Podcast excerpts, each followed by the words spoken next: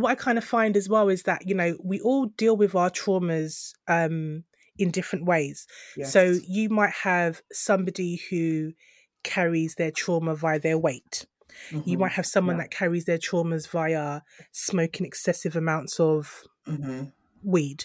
You might have somebody Mm. who drinks too much. You might have somebody who overworks. You might have someone who, you know, physically works out too much. Everybody, everybody carries their traumas differently, you know, and it manifests mm. itself in different ways. And this is why it's so important to identify what yours are and work on them.